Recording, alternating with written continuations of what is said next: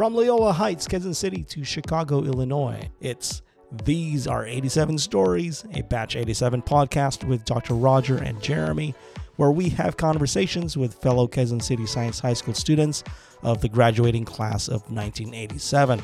Hi, I'm Jeremy Joe with my partner in crime, Dr. Roger Badilli II, back together again, and this time we promise to provide value and wholesome content out of the conversations we'll be having with our fellow batchmates. After all, deep inside, we truly are nice guys. We welcome you to this week's episode where Pauline tells us her story of life in the high seas aboard luxurious cruise ships and some of the good, the bad, and the ugly truths about sailing. We'll also hear Pauline share her journey aboard the one ship many women dream of getting on board, the mothership called Motherhood. And despite being occasionally engrossed in the ebb and flow of motherhood, guided by love, Pauline rises above the tides. We wanted to have children. Yeah. So, AA, my husband and I. And um, so we were thinking na baka kailangan ko magpahinga. From tears of joy to tears of pain and everything in between, Pauline opens up to tell her inspiring story of tough life decisions. No matter how big a wave may be facing her, the little punk rock girl of our batch has the willpower to take the plunge, sink or swim. This is Pauline's story, and you're listening to These Are 87 Stories, a Batch 87 podcast with Dr. Roger and Jeremy.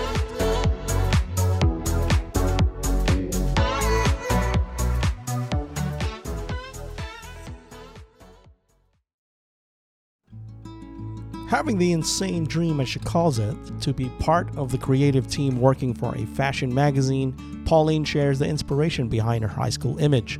However, after high school, she takes a left turn towards architecture instead.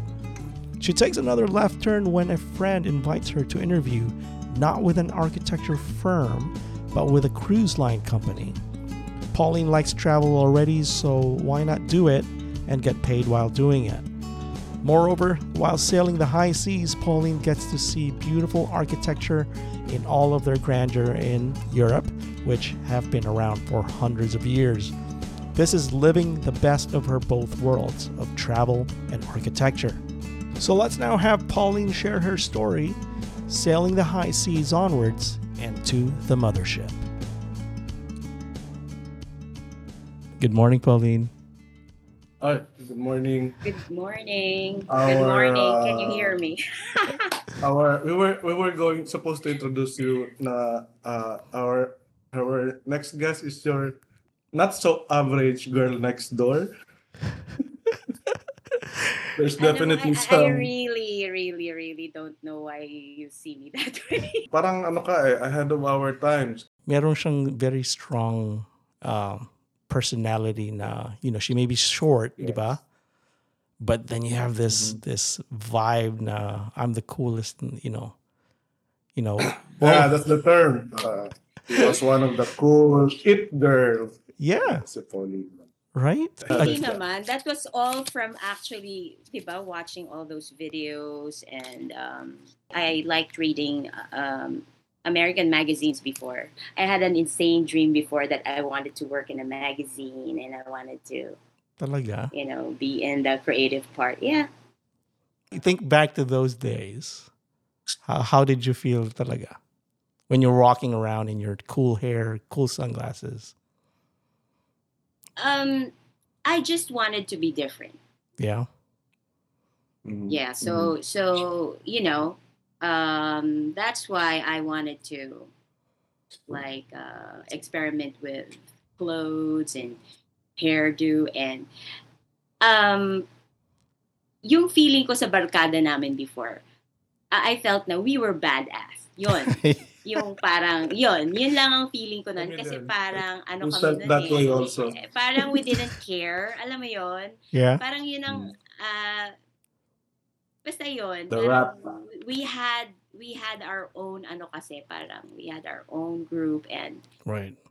yun nga eh parang when we were like uh, g- you know like right after flag ceremony Mhm. nag-uusap-usap kami by ourselves kahit nagpuntahan na lahat ng mga estudyante sa mga classroom, kami nandoon pa rin sa quadrangle. Alam mo yon yung gano'n. Such the rebel. Pero, pero I don't want to be viewed as a mean girl. Kasi Mm-mm. parang, I never Hindi naman, felt like, it girl.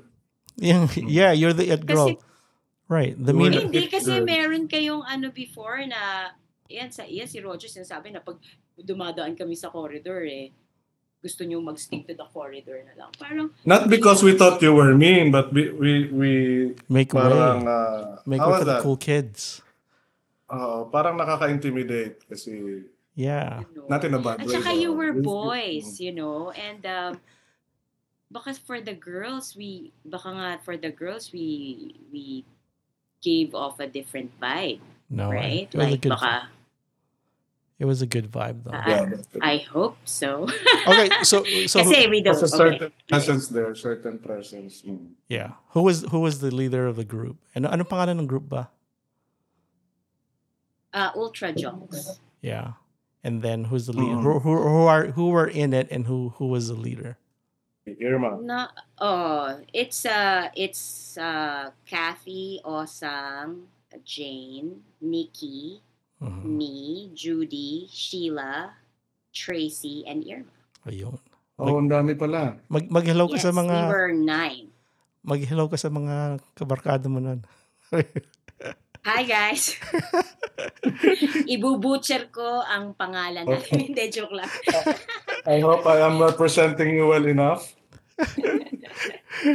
Pero pa, I hope so. pwede magpata. Ano pa tawag doon? Pwede tuma- Jame, tumawa? that, that means there's automatic eight other listeners after this episode. I know. So they, eight na sigurado. So- So, dami na tayo. you know, it- okay, okay, I mean, she's gonna kill me though. Yung nga, sabi mo, Pauline, you don't want to be looked at as, as the mean girl, di ba? And as soon as you said that, naisip ko, I- you know, you're not, you're not the mean girl. si, Char- si Charlene. Hindi din yun. I Araw-araw know. nagsisimba yun. I don't know. But no, I mean, takot ako nung kay, kay, kay Charlene. And then, you know, she wasn't mean, but I don't know. She just, parang, She and then, was You ju- bubbly. just, uh, She was very bubbly in high school. So, she was. At, at saka close yung barkada namin eh, with their barkada, si Synchro and UJX. Yeah. Kami yung, ano, at saka, of course, sila Tani, di ba? Mm. Kami yung mga magkaka, uh, magkaka-close na barkada. Pag nagsama-sama pala yun, that's almost an entire class. Ha? Laking grupo nun. Ha? Mm, Nagsama-sama kayo. Mm-mm. Yeah. Yes. So so tell us um I don't know, a- after after high school what happened? Ano anong, anong direction in life ang kinuha? Oh, uh, well, uh, of course, I well, I I went to UP and studied architecture, but you know, most of the time I wasn't in my college. So every time I went to my college, I felt like an alien. what? Sorry, no, no, no, like an outsider, um, because I I spent most of my time in AS uh, building, What's that? What's is AS? um, um, Arts and science. arts and sciences. That's Okay, the okay. old name. Parang Mahal. so many hectares and kilometers away from the College of Architecture. Oh, yeah? Yeah, So College she of was- Architecture She was everywhere but the actually, college. Yes, College of Architecture was actually in the College of Engineering, which was the building uh, directly across AS, but on the other side of the what's this? Uh, this Duncan oval, Garden. you know. Uh, the oval. So because I was very, I was into a lot of the extracurricular activities. Like I joined a theater group, and Mm-mm. after that i joined the sorority so and they were all in the in the as building so i spent most of that my time there Did you pass your architecture class? I don't know. barely Parang, parang si Roger, parang Barely. si Roger, he was like, Yeah, oh, were you surrounded by greatness where people can well well Can- if it was architectural can greatness party and I, still I wasn't pass? i wasn't in the building so i was never I was called a hataw girl. I, think I said that already one time in the GC. I was Hataw. called a hataw. Hataw. Kasi hinahataw Oh, ko yung paki-explain mo plates sa ko. kanya. Hataw is I uh, know hataw. Uh, how the how do you explain hataw ba? Beat it. Hinahat. Ha? Beat it, di ba? Sabi nila. Ah, hindi yung parang hinahato, well, minamadali. Parang, Oh, yeah. Siguro in, in, in Ah. my sense, in my sense, yung sa sense na ginagawa ko, minamadali ko yung plates ko. so I was called a hataw girl kasi like, uh, so for example, uh, parang kuratsa. Parang it, it tempted to do so many things all at the same time. Tama ba? they, they ba? would like give like uh, plates to be submitted like uh, a week after or two weeks after but i would do the plates like three nights before to Mm. hinahataw ko yung plates ko ganun like i would pull all nighters lagi yung mga ganun. Wow. so Mm. eh Siya- syempre kaya nga eh, Siyempre o kaya talaga. walang great walang greatness pagdating doon That's greatness i- all its own. Yeah. That, that qualifies. Kasi an average Sensation does not do that. Cramming is the way to go. Right. That's the way to. I was just gonna say that. It's like that's how we live. I don't. I don't know about you guys, but you know, I always crammed the night before or something. that was, especially in, in bio notebook. Not then. Oh my gosh, I was like, but i never practiced architecture and uh, you know so yeah, uh, i went a different path right. And, and so tell us now, how did you get involved in cruise ships? a sorority sister uh, invited me uh, to go for an interview. Uh, she was studying HRA, which is Hotel Restaurant Administration, Uh-huh. and uh, of course her her line of you know study was connected uh, because um, we were uh, she was going to apply for a front desk position on cruise ships, Mm. and she she asked me, "Let's go, let's do it." Oh, yeah. And so Mm. me, because I wanted to travel, I went with her. and Wow. yun.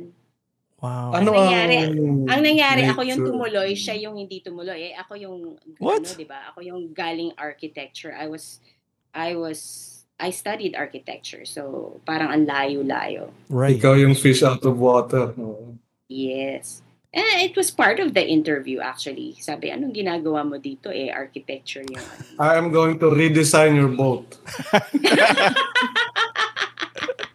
Yeah. So Pero yun. curiously, ano ang... What exactly did you first do there? Uh, uh, what, did you do events? Ano ang... Ah, no, no, no. I was working, I worked on the front desk as of Oh, okay. it's uh in in some ships it's called assistant purser uh, uh during our time it was called a front desk attendant So it's the And, uh, personality that uh, got you in. what are you Mm. saying? Mm, What are you saying? my personality, Personality and don't uh, appearance. Definitely. There you go. So what got you in without any, you know, background in in uh, what do you call that? In hospitality, well they right? were uh you know at the time they were not uh they were not very uh, i think strict yet when it comes Yeah. be- because uh, years after uh you would have to have some uh you know uh, background in hotel or uh at, or worked on restaurants or you know um really studied hmm uh, along those lines. But uh, but at the time, which was which was 1994, uh, I guess they were still accepting. You know, um, There's an element of sense and greatness din dyan. Kasi without any background whatsoever, you were able to land the job and do it well. Yeah. I I- I agree though. It's because you said your your friend didn't even make it, right? well, no, she, it's not because she didn't make it. She did not. Uh, she decided not not to go hurry. through with it. Oh, Yeah. okay, okay. I thought maybe she didn't she didn't get accepted and you got accepted. I was like, man, that's No, no, no. but uh, Eh, she didn't want to. She didn't want to go through uh, with it anymore after a while. so what what can you tell us about the good, the bad, and ugly truths about sailing? Uh yes, you have the good, the bad, and the ugly all right there s- in s- in that big big ship. Yeah. By the Um, way, Pauline, gaano katagal ka Yeah, yeah, yeah, that's right. at any single period? Gaano katagal kayo out on board?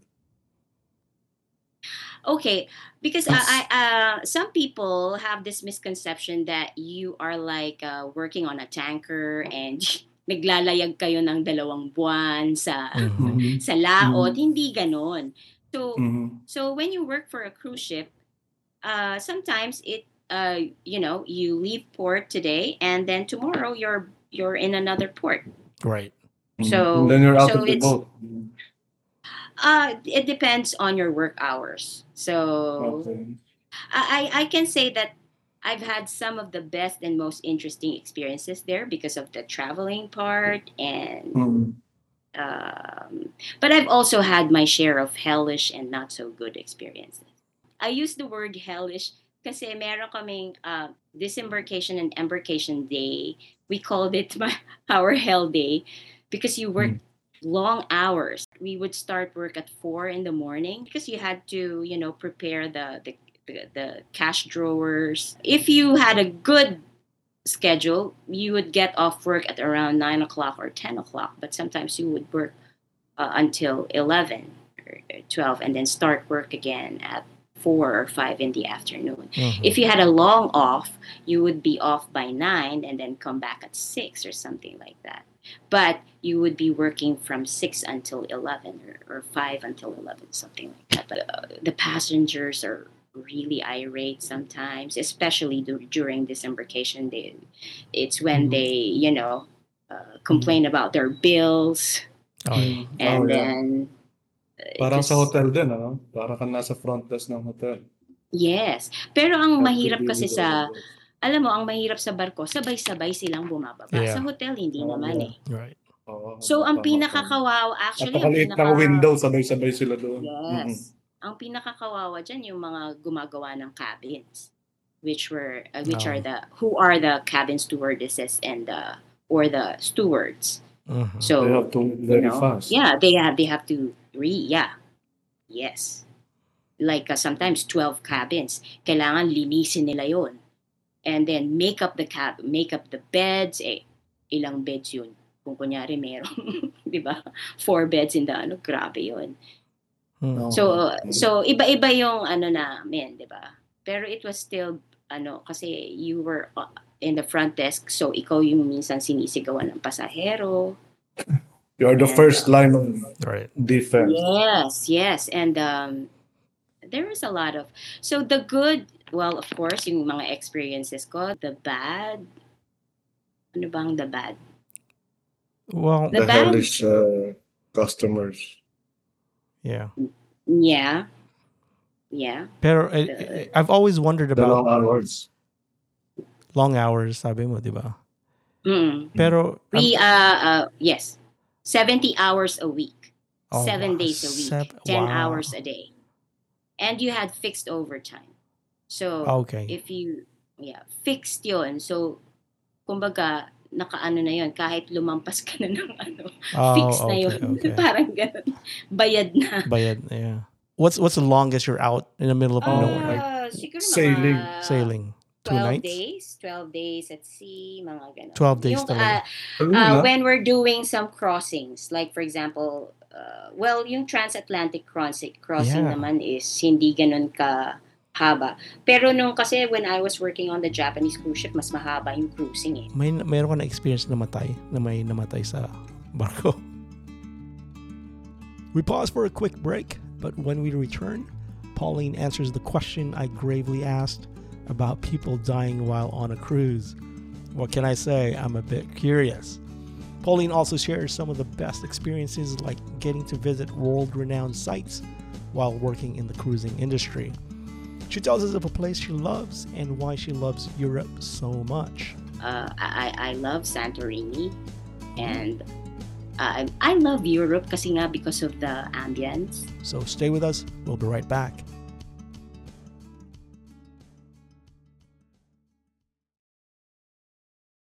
Let's pick it up now where we left off. You're listening to These Are 87 Stories, a Batch 87 podcast with Dr. Roger and Jeremy. Yes, hindi pa hindi pa umaalis yung barko, namatay na. So, Gulat ako sa kaka- tanong mo, Kat. ah. Kaka what ha- so what do you do? Buti hindi pa umaalis. Right, I know that's, that's Oh, they have to to bring out uh, the, the guests talaga. who, who died. Uh, kasi syempre, um, a lot of the guests are older. Right. uh, of That's course, what I'm mga thinking. senior. Yeah, puro Yeah. mga senior citizen. So, ano, merong, merong mga, merong mga ano talaga, merong nilalabas bago kunyari dahil nag ano na Something na happened. siya. And uh, meron ding ano yung while at sea. Yeah, that's what I'm curious And- about. Uh, there's a freezer yeah. on board. Oh, Oh, wow. no. Thank you Talaga. for the details. Hindi, Beside the breakfast kapag menu. I know. Beside the breakfast menu, freezer mo. So yeah, what's Hindi, inside the freezer? meron, meron. Anong nasa loob ng freezer na yun?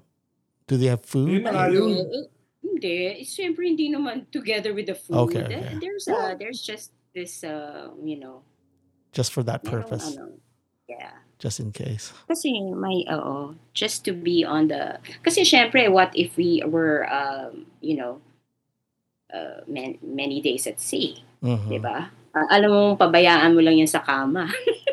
I know. Mapapan, mapapanis yan. Mapapanis. okay.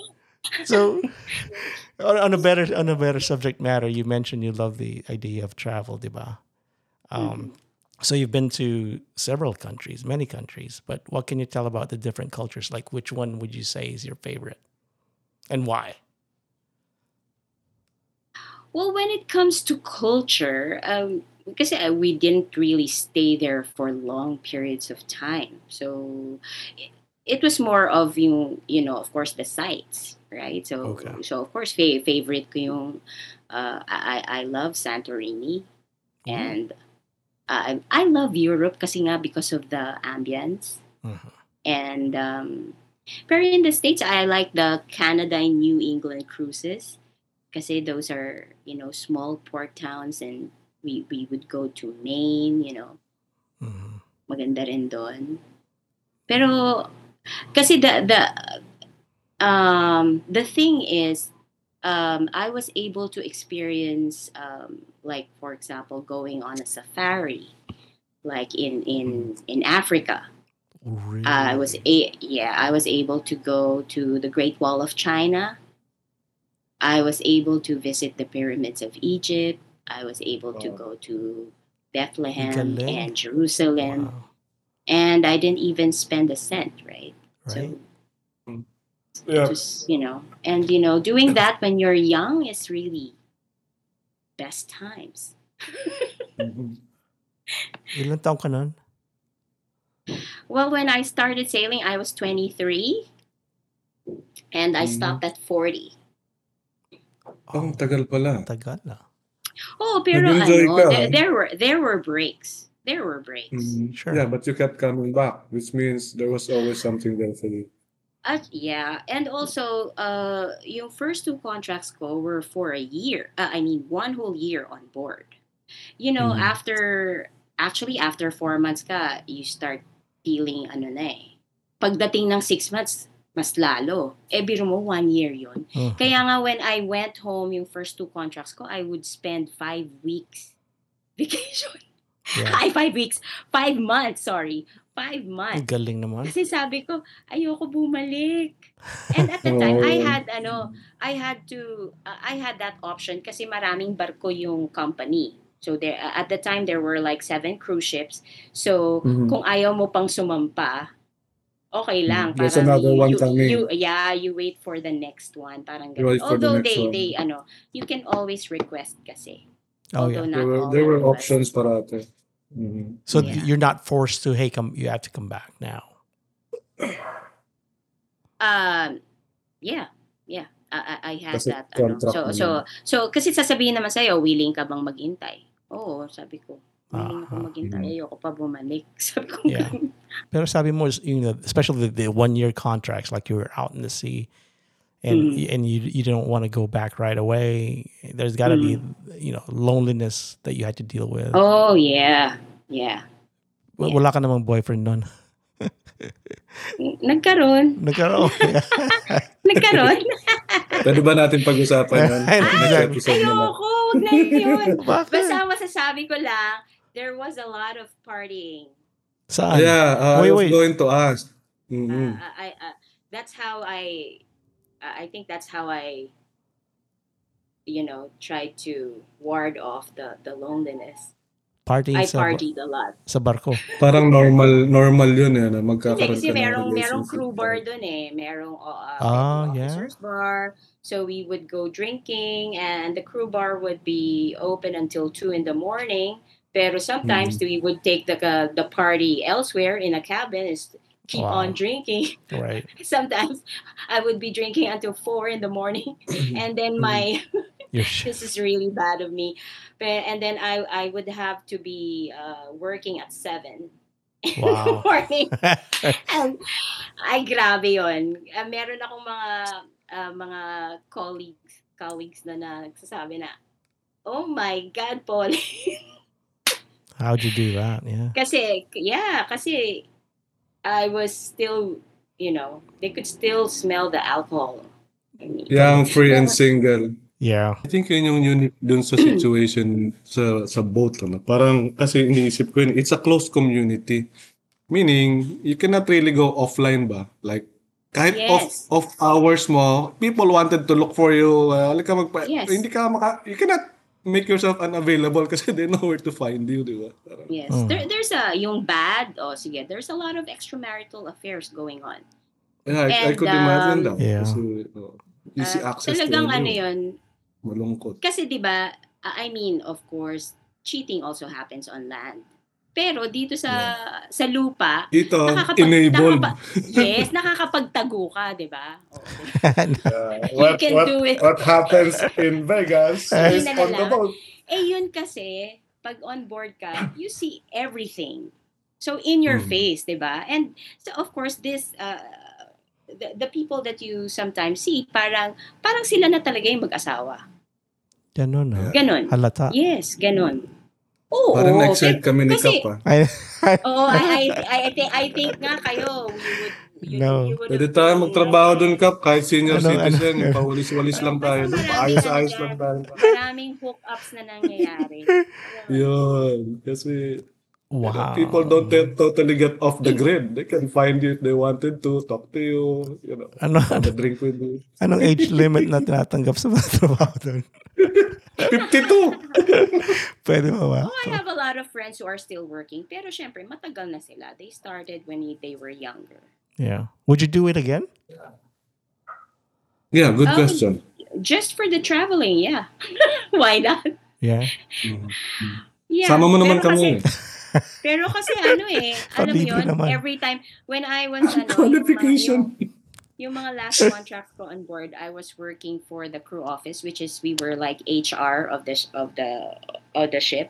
Tapos parang every time na merong mga bagong sasampa, pabata ng pabata. yeah. Alam mo yun? Maganda Tapos yung parang ganun. ang feeling, parang, Please don't say that in front of your, uh, in front of Kap. Please do not say that. Do not go there. Do not go to the dark ko- side. feeling ko, oh my God, everyone's so young and I'm getting old. Parang I don't wanna, yun yung parang feeling ko na, I didn't wanna grow old here. Parang, Yeah. Sabi ni Kap, what? I can't relate. No one is growing old. yeah, it's a state of mind, of course. Yeah. Pero, yun lang. So, Just grow smarter. Also, I've had a lot of um, not so good experiences there. hmm. Um, so, With other people, with personalities, or job related?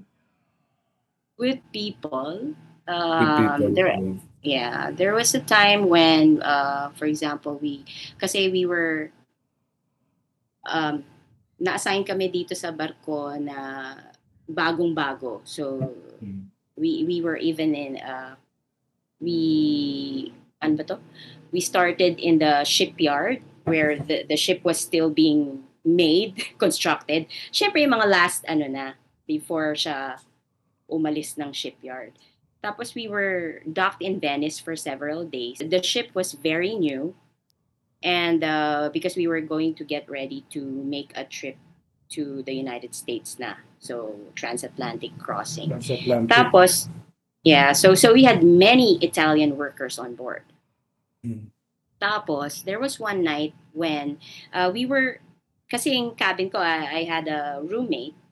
Tapos, um, yung ladies' quarters is what it's called. So, we, these are all cabins na puro babae lang and um, the people working there were all working for the front desk or working the bars. So at the time, parang basta maraming naglabas kasi ano na yun eh, parang I think it was our last night in Venice or maybe two nights before we left Venice. So basta maraming wala nun. So yung the ladies quarters were pretty uh, empty. Mhm. And uh, um, kami nung roommate ko, we were in our cabin. Tapos merong suddenly at around uh, mga 5.30 or 6 yata ng gabi yun, someone kept knocking on our doors. Mhm. Tapos, parang naririnig nga namin na they were speaking in Italian. So, nung una, hindi namin pinapansin kasi nga natutulog kami doon eh. Eh, ano, yung parang ayaw nilang tumigil. So, nagbukas yung, ano, yung roommate ko. Tapos, ano, they were, they were propositioning us na, Wow. ano daw, Filipina, jiggy-jiggy, mga ganun. Tapos they were doing this, you know, uh, you know, with their hands, yung parang money na No. parang, oh my God, talagang ano. So, tapos, Indecent proposal. Oo, bin, di bigla namin sinara yung pinto. Tapos katok pa rin ang katok. And then we could hear them. Oh, wow. They were knocking on all the other doors. Eh, wala ngang ibang tao. Mm. Alam ko merong isang tao dun sa kabila na taga-bar, pero she was not also opening her door. Tapos parang they wouldn't, eh yun, parang ayaw nila umalis doon. Mhm. So, ang ginawa namin doon, parang, ang tagal-tagal nila na nando sa outside our door, tapos biglang tumahimik. So, parang ang feeling namin, biglang umalis, no? So, sabi ko dun sa, sa roommate ko, sabi ko, stay here, I will go for help. Sabi kong ganun. So, For talagang tumak- security.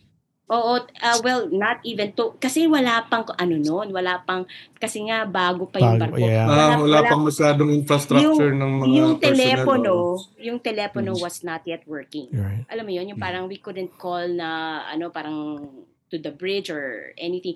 Ang ginawa ko nung tumakbo ako to the fifth deck to the engine room. Kumatok ako dun sa engine room, yung mga engineers ang inano ko dun. Please, sabi ko ganon. There Mhm. are ano, yung there are Italian workers trying to ano, to harass us. Sabi ko Mhm. ganon. Ayun, tapos nagbabaan na sila, tapos may buma.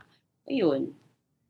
Ang inano lang niya, ang ginawa nila Mm. nun, um, they made sure that, kasi merong mga Italian workers who would still be on board with us while we did the transatlantic Yeah, that would be uh, awkward. Yeah. Yeah. right? So so they made sure na they were not those uh, I think those Wala silang access. guys. No, hindi, hindi. Nawala sila. Hindi sila kasama. Oh, kicked out sila Oh, talaga. oh. That's They good. were kicked out. Wow. So, Scary yun. it's scary talaga.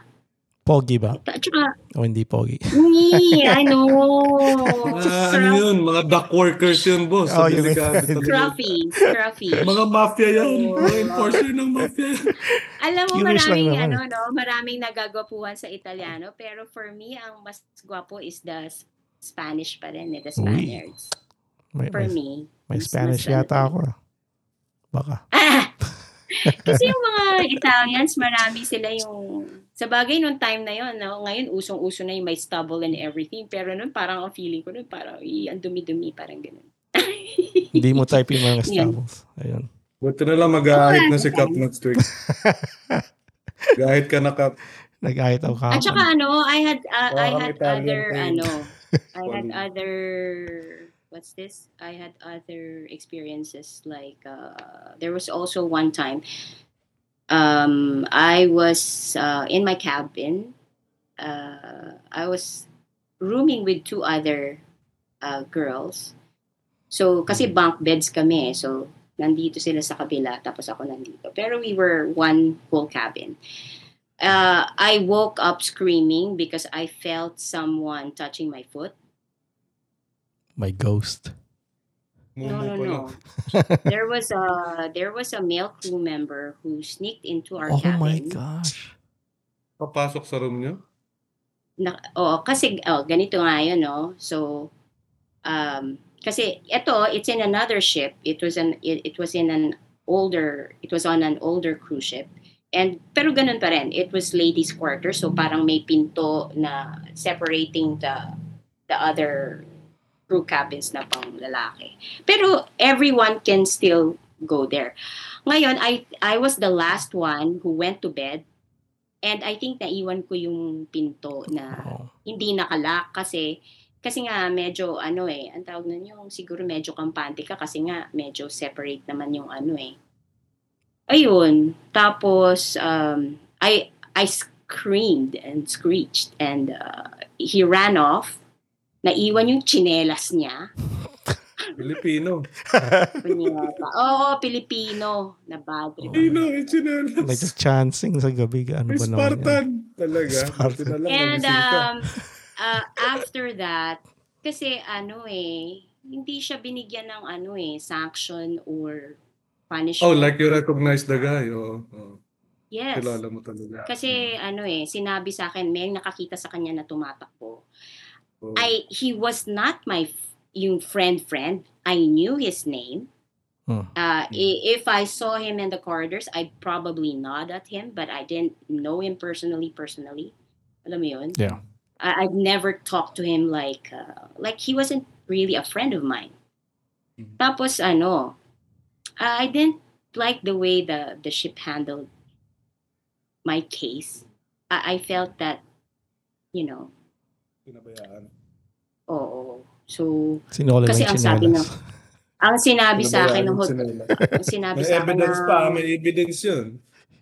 ang sinabi sa akin ng hotel manager is, ano, gusto mo ng public apology Mm. or him apologizing to my... Sabi ko, I don't need that. Sabi ko, if he wanted to apologize, he would have apologized immediately after doing that Mhm. or something. So gusto ko i-punish nyo siya. Yun ang gusto kong mangyari. Justice. And Gotta they be didn't served. do it. They didn't do it. siya. Mhm. Yes. Termination. Oh, because that's Assault ano, yun eh. that's uh, sexual harassment. I didn't know what he was going to do. Mhm. Grabe naman. Hmm. And um, nung umuwi ako nun dito, anano ko siya sa sister ko. Sabi ko, Bel, gusto kong habulin to. Sabi ko kasi parang I felt na, Ay, yung sister mo ako- na lawyer. Oo. yeah. oo. Sabi niya, well, sige, let's write a letter to them. Pina-FedEx ko pa yun, pero I, I never got a reply. And To the um, management. Mhm. Yeah. And um kasi sabi ng sister ko, are you willing to ano to kasi ma- mahabang ano to, mahabang Yeah. proseso, sabi niya Mhm. ganun. It's really going to be ano. Sabi niya, ah, sabi ko after a while sabi ko, sige, wag na lang. Pero Yeah. hindi na ako babalik dun. So after three contracts with that company, I said I'd never go back there anymore because I didn't feel protected. Yeah. Mhm. Mhm. Yeah. So it, it depends on the management, I think. So so how they manage cases like that. So yun. Inano ko pa nga yan kay kay Jonathan eh. Tinanong ko to kay Jonathan. Sabi ko, would I have had ano, yung meron ba akong ano noon laban? Sabi niya, oo, oo, meron. And most probably kung nilapit mo to yan sa mga lawyers in the United States, baka nakakuha ka ng magandang settlement. Baka milyonaryo. mil- Baka mas mayaman ka kay Cap ngayon. Walang, wala nga pera. Ayun naman. Kasi ano eh. Baka ikaw na nagpapapuyat ngayon. Ayun nga, dapat. Yun. Not to make, you know, light of the matter, pero I mean, personal Mm, safety is pero- number one talaga. Yeah. Good thing, you know, nothing, nothing, Nothing really, happened. walang bad outcome, walang bad Oh, outcome. yeah. Yeah. So what made you stop though? So finally at age 40 you said it's time to go. It's time to quit. Let's take a quick break. When we come back, we'll hear Pauline share her story about getting off cruise ships to get on board and embark on a journey to motherhood. The journey will prove to be not easy, however, but with the help of a couple of movies and a friend, things line up. Things may have lined up for her and her husband, Angel, but they are faced with a decision that may break a child's heart. So please stay with us.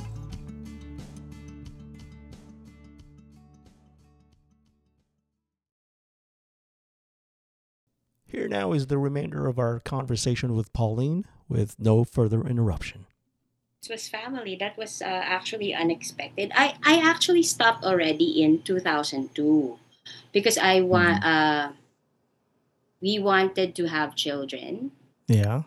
So a, a, my husband and I, Angel, Angel and I want children. And um so we were thinking na baka kailangan ko magpahinga. Mhm. So I stopped for a year. Eh pero on board naman siya, di ba? Mhm. Oh, you met on the you met at work? Yeah, Yun I, I met him in, uh, on the Japanese cruise ship. that Ayun. I O, went on. overseas, I mean, overseas romance. Yeah. Love boat So- talaga na Love- love- love boat. Oh, ay, maraming love boat doon, Diyos ko. Kayo pala. O, Ah. sige. Kwento pa. Dito na tayo sa magandang part. so, So, t- and then, nagpahinga ako noon, pero kasi nga, wala naman siya. So, kahit magpahinga ako, eh, di ba, kailangan. defeats the, the purpose. So, bumalik din ako after a year. So, okay, backgrounder. I, I had PCOS or a polycystic ovarian syndrome. So, I, I found that out mm, in the late ni- 90s. Ano yun? I'm sorry. I'm And, not, uh, uh, what are you? Ano yung, ano So, yun? parang in a nutshell, um, hindi ka, hindi ka nangingitlog. Hindi ka nangingitlog. Okay. You have difficulty conceiving. Di ba, ang mga lalaki nagpo-produce ng sperm. Right. Ang mga babae nagpo-produce ng eggs. So ako, hindi ako masyadong naiitlog. Naiitlog. Nangingitlog. Yeah. There's that. There's that. Ah, that's Hindi. fine. Okay. Okay. Um, um, basta I found that out. Kaya pala, irregular ako. Irregular ang uh, irregular ang menstruation ko. Kasi meron pala akong PCOS. And uh, when I when my OB told me that in the late 90s, sabi niya, you might have problems, you know, um, conceiving. Sabi niya ganon. Pero syempre, I still, I was still hopeful. And kaya nga, ano, nagpahinga ako kasi sabi ko, ganyan, ganyan, ganyan. Eh, pero nung ano, nakabalik na ako together with my husband again, ah, sabi ko gano'n, parang hindi tayo, ano ah, successful sa ating, ano. So we Yes. decided to, ano, we decided to undergo IVF. Oh, wow. in vitro fertilization. Mm. Yes. And how did that go? Okay. Ah, it was also unsuccessful. I actually, so nagpa-IVF ako and then I had some eggs also stored. That's not cheap, huh? That's uh, Yes. investment talaga. Talaga. It's a lot of money involved. Mm. So uh, at a later time, uh, uh, I think it was in 2007, nagpa nagpalagay uli ako nung naka-freeze na eggs ko pero hindi hindi talaga eh.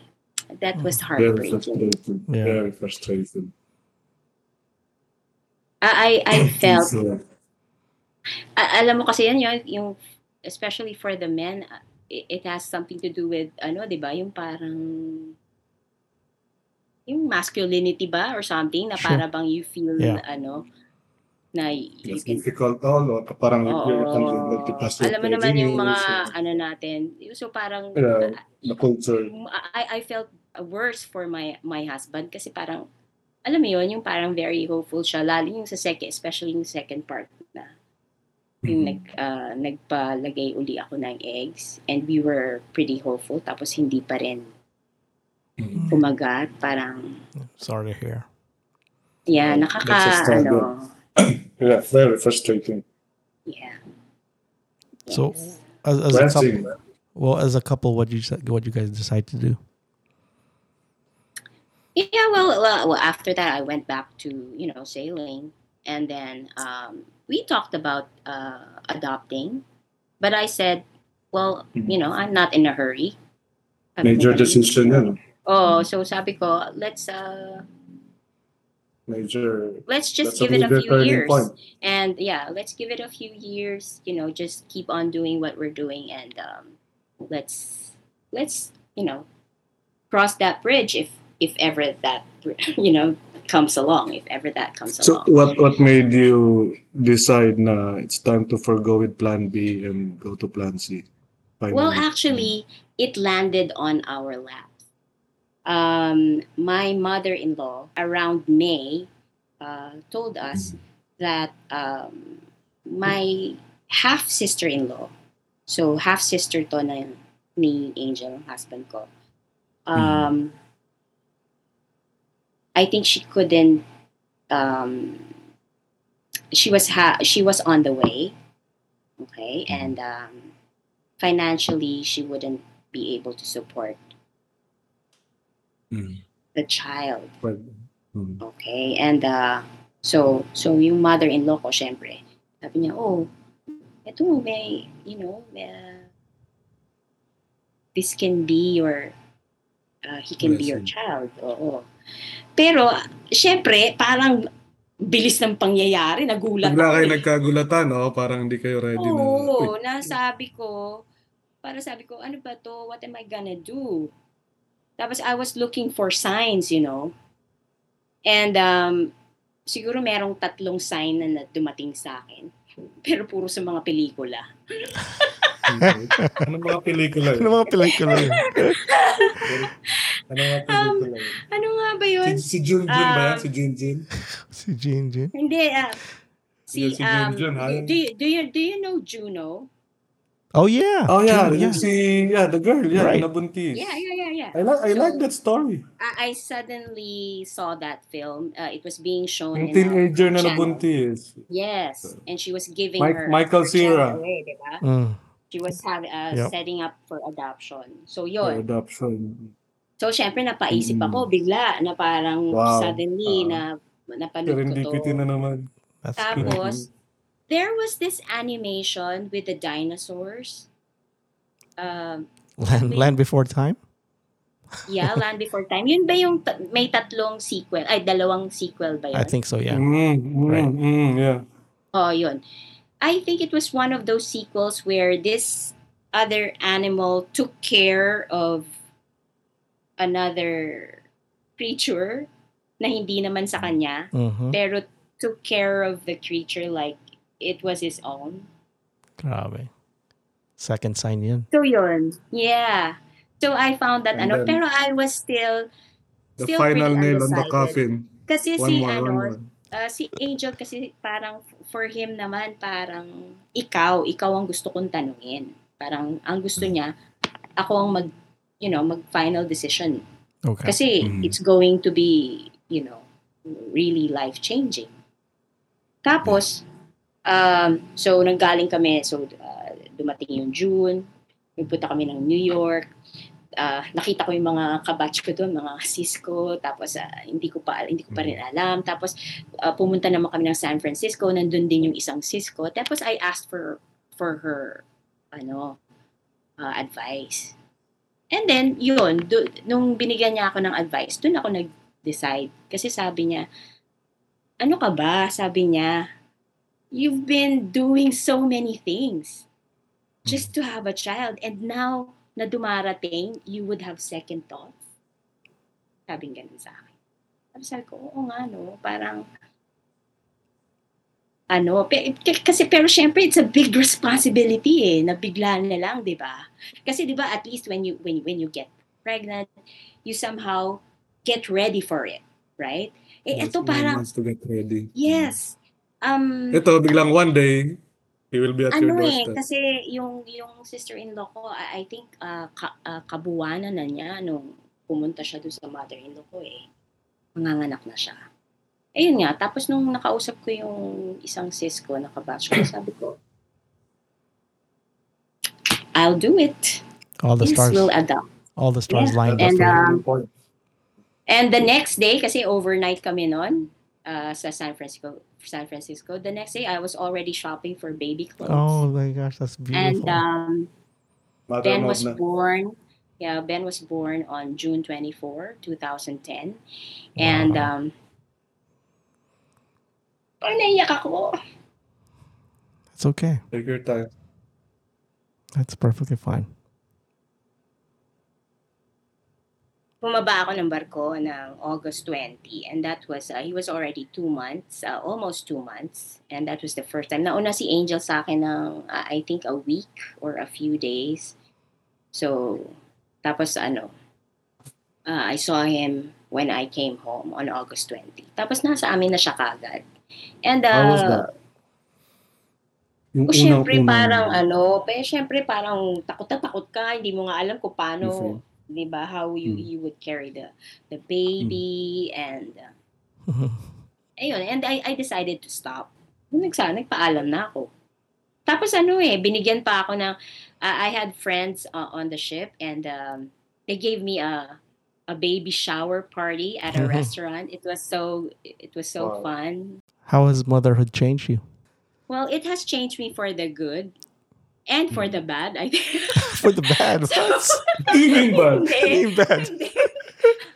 Make Hindi, for the good because ano, because I'm no longer as selfish as before. When when I became a mother, I I started to you of course always be thinking of my son and his needs. You know, whether it's a shirt he needs or whether he he needs help with his homework. Parang yon more selfless Mhm. pero at the same time, kasi ang dami kong stress. so, ah, for the bad, yung pasensya ko, yung pasensya ko Habaan mo lang. i- is, Wow. is pretty thin, I, I think. It will pass. Habaan mo lang. It will Feeling ko nga eh, ah, si Ben, he, he would watch this um, YouTube so, shorts and then they would always have this feature on Asian moms, tiger moms. Parang feeling ko minsan ganun ako. hey, you're at least honest about it, you know, and not many can be that truthful about, you know, the patience thing, right? Um, Yeah, hindi, ano, yung talagang ano, yung parang gusto mo silang ihagi sa labas ng bintana, di ba? Parang ganon. ganon. Narinig ko rin yan. May nagsabi rin sa akin yan. Dumarating sa point na gusto Actually, alam mo, ang nagsabi sa akin yan dati, si Osa. Talaga. oh my Kaya ngayon, god. na, naintindihan ko na. Happens. What's your proudest moment as a mom? I think there's no There are plenty. one There are moment plenty. eh. I- I, I think, you know, um, when, kasi si Ben mali- malambing. Oh, So whenever he he hugs me and gives me a kiss, I think that's always a, a moment for me. Kasi I'm not always nice to him, 'di ba? And he's also all not parents as are. All parents and, are. uh, always and he's also not nice to me. Uh, nako, no, he's Yeah. bad sometimes, di ba?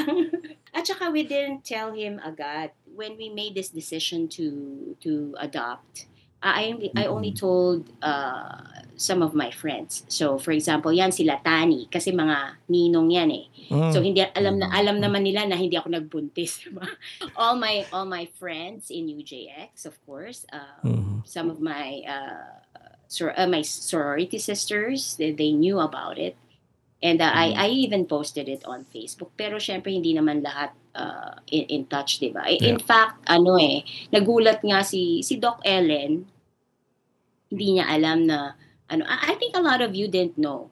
Mhm. um I did it was not know. only the last it was only I the last know. two years that uh, so for example si Rosel uh, nasabi na kwento ko sa kanya minsan.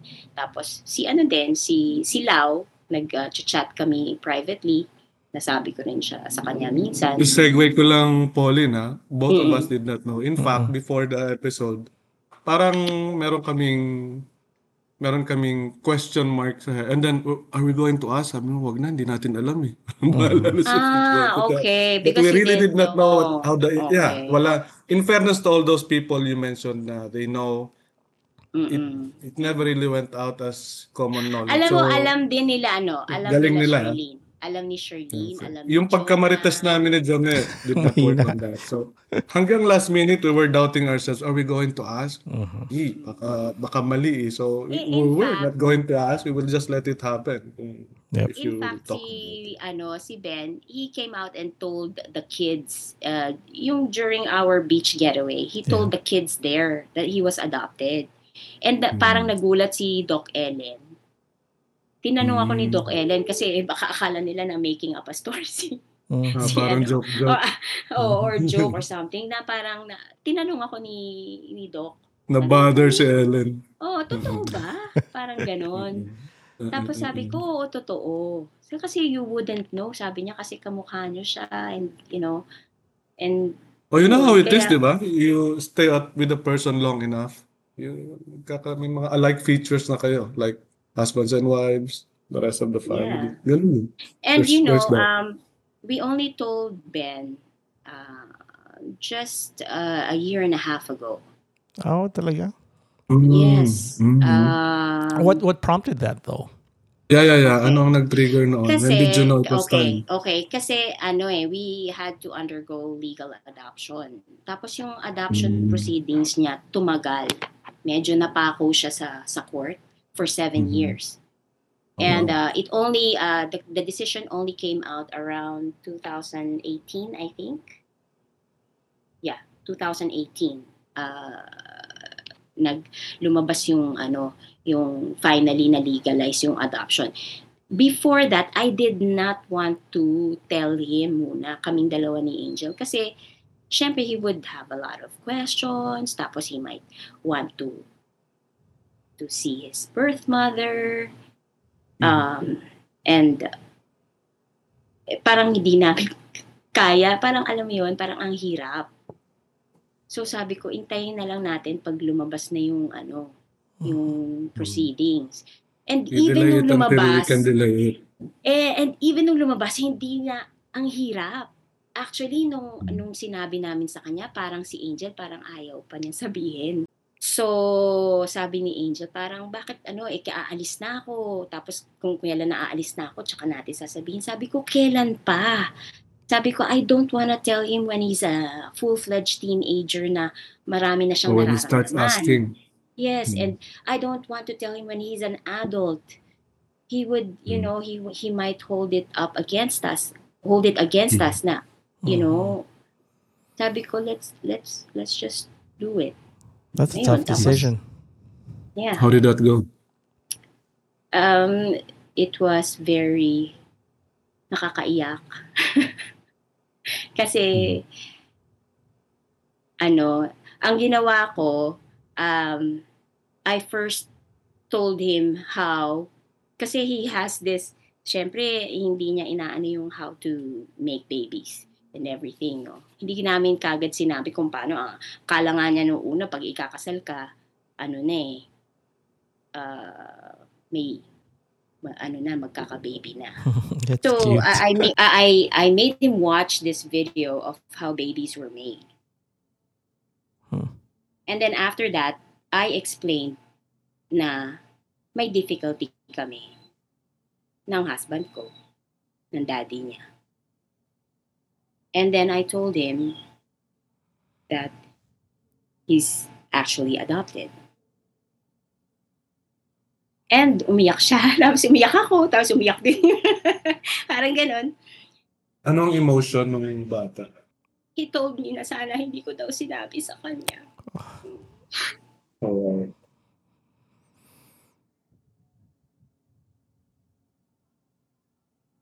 But we didn't want him, I did, we didn't want to rob him Mhm. from the opportunity of also getting to know his birth mom in the future if he wanted to. So, yun lang, parang mabigat lang. Mhm. You know, kids are resilient, right? Um, Yeah, so they, they can bounce. than- They can bounce back quite a bit, but you still cannot discount, you know, the emotion they go through at the moment, and and, and as parents, as mom, father, you know, you you you can you feel your pain, but you also feel the child's pain.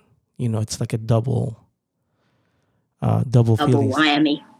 Or yeah, double whammy as, as as a parent. So it's you know I, I get it, but thank you know, thank you for sharing that. I mean, um, but you know when I when I got to meet Ben for the first time, he you know makulit and he's happy, this happy kid, and it's just full of energy. You know, correct me if I'm wrong. Maybe you know, how is he doing now? I mean, is he good? Is he? He is. He's o- he's okay. But I know kasi that there's a um uh adopted uh, children they they will always have this uh, thing that they they will somehow feel something na kasi nga Mhm. uh, we are not his real parents and syempre maybe he also felt uh, na we kept him in the dark for a long time Mhm. It's So, uh, syempre, baka parang- meron ding, ano, tapos syempre, parang feeling ko minsan, pag pinapagalitan ko siya, baka mamaya, you know, yung Mhm. parang baka makaka-feel siya na, oh, ginagawa ni mami to because I'm this, Yeah. like that, you know. ah, ang dami kong iniisip, ang Mhm. dami kong Mhm. iniisip ng mga ganon. Mhm. Eh, tapos ang society pa naman, ang Philippine societies, you know, there's always a stigma na somehow, pag adopted is like this, ay, kasi adopted. Ah, I hate that. Mhm. Yeah. I hate it when I hear it. Yung ah, Kahit kasi joke lang. adopted eh. Or ah, Mhm. adopted lang. Merong lang. Oo. So, Off the Why? cuff remarks like that. di ba? Very Parang- condescending. Bakit? Pag, pag ano ba yung anak mo nagkaganito, sasabihin mo ba? Eh, kasi tunay na anak kita eh. Hindi mo naman ginaganon, di ba? Mhm. Bakit mo, Yeah. sasa, bakit mo sasabihin na adopted lang eh? If the opposite is not true, yeah. tama. So, So, Pero ang hirap nun ah. Yung situation na yun, dami if you do, dami if you don't. mm, Parang, if we did not do this, yeah. uh, ganun pa rin eh. It will unravel. Mhm. So actually, the question is when do we actually do it? I don't think Tsaka, a you know, good uh, time we, we, we met this, uh, we met this uh, girl before. Uh, kasi we, we, we, we had a, parang a, a family um, something before na inattendan namin. Parang rebirthing kaming dalawa ni Angel. Tapos you met this, we met this uh, different people. And we met this 19-year-old girl. And she was there because uh, gusto niyang i-work out yung mga emotions niya na ano, she found out that she was adopted. But her parents didn't tell her. Mhm. Um, she found out because uh, she saw some documents. And now she, and at that time, she was very angry. Mhm. She was very angry at her parents and she was trying to work it out. And sabi ko, ayoko magkaganon. Ayoko magkaroon na. Yeah. Diba? So you you saw that what the impact of something like delaying something like mm-hmm. that much later. Yes. could very well go bad. Yeah. I have newfound respect for. I, I always have respect for mothers. My wife is a mother. I know Yeah. how difficult it is. Pero number one, you told us your story. That's not easy. Number two, uh, yung pinagdaanan mo, it it might be different. You know, jour- the journey to motherhood pala has so many different Yeah. pathways going through that. Wh- What you had to go through was one of them, and it's not. I will say that it's not necessarily less than the others. All of you are mothers, and all of you, you know, take up the motherhood thing the best way you do. So, I have newfound respect for for you as a batchmate and as a mother. So, thank you for sharing. Very well said. Very well. I can I, I Thank couldn't agree anymore. So And and also my my sister, my eldest sister, was also telling me you should you should you should tell him. mhm. So what advice would you give somebody considering adoption? Go for it. Mhm. Like I said, there's a lot of stigma, there's a lot of stereotype and In judgment. spite of and despite of. Yeah, especially here in If the that's what your Philippines. heart wants. Mm. Pero it's ano naman eh, uh, I mean if you can uh, take care of another person and you know that it is it's for their own good that you can provide for them, I think that makes the the world a better place. That's coming from the heart of a true mother.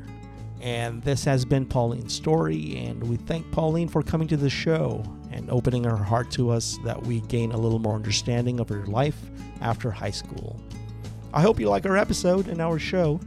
And if you do, please like and follow for more that you do not miss an episode wherever you get your podcast. Thank you for listening.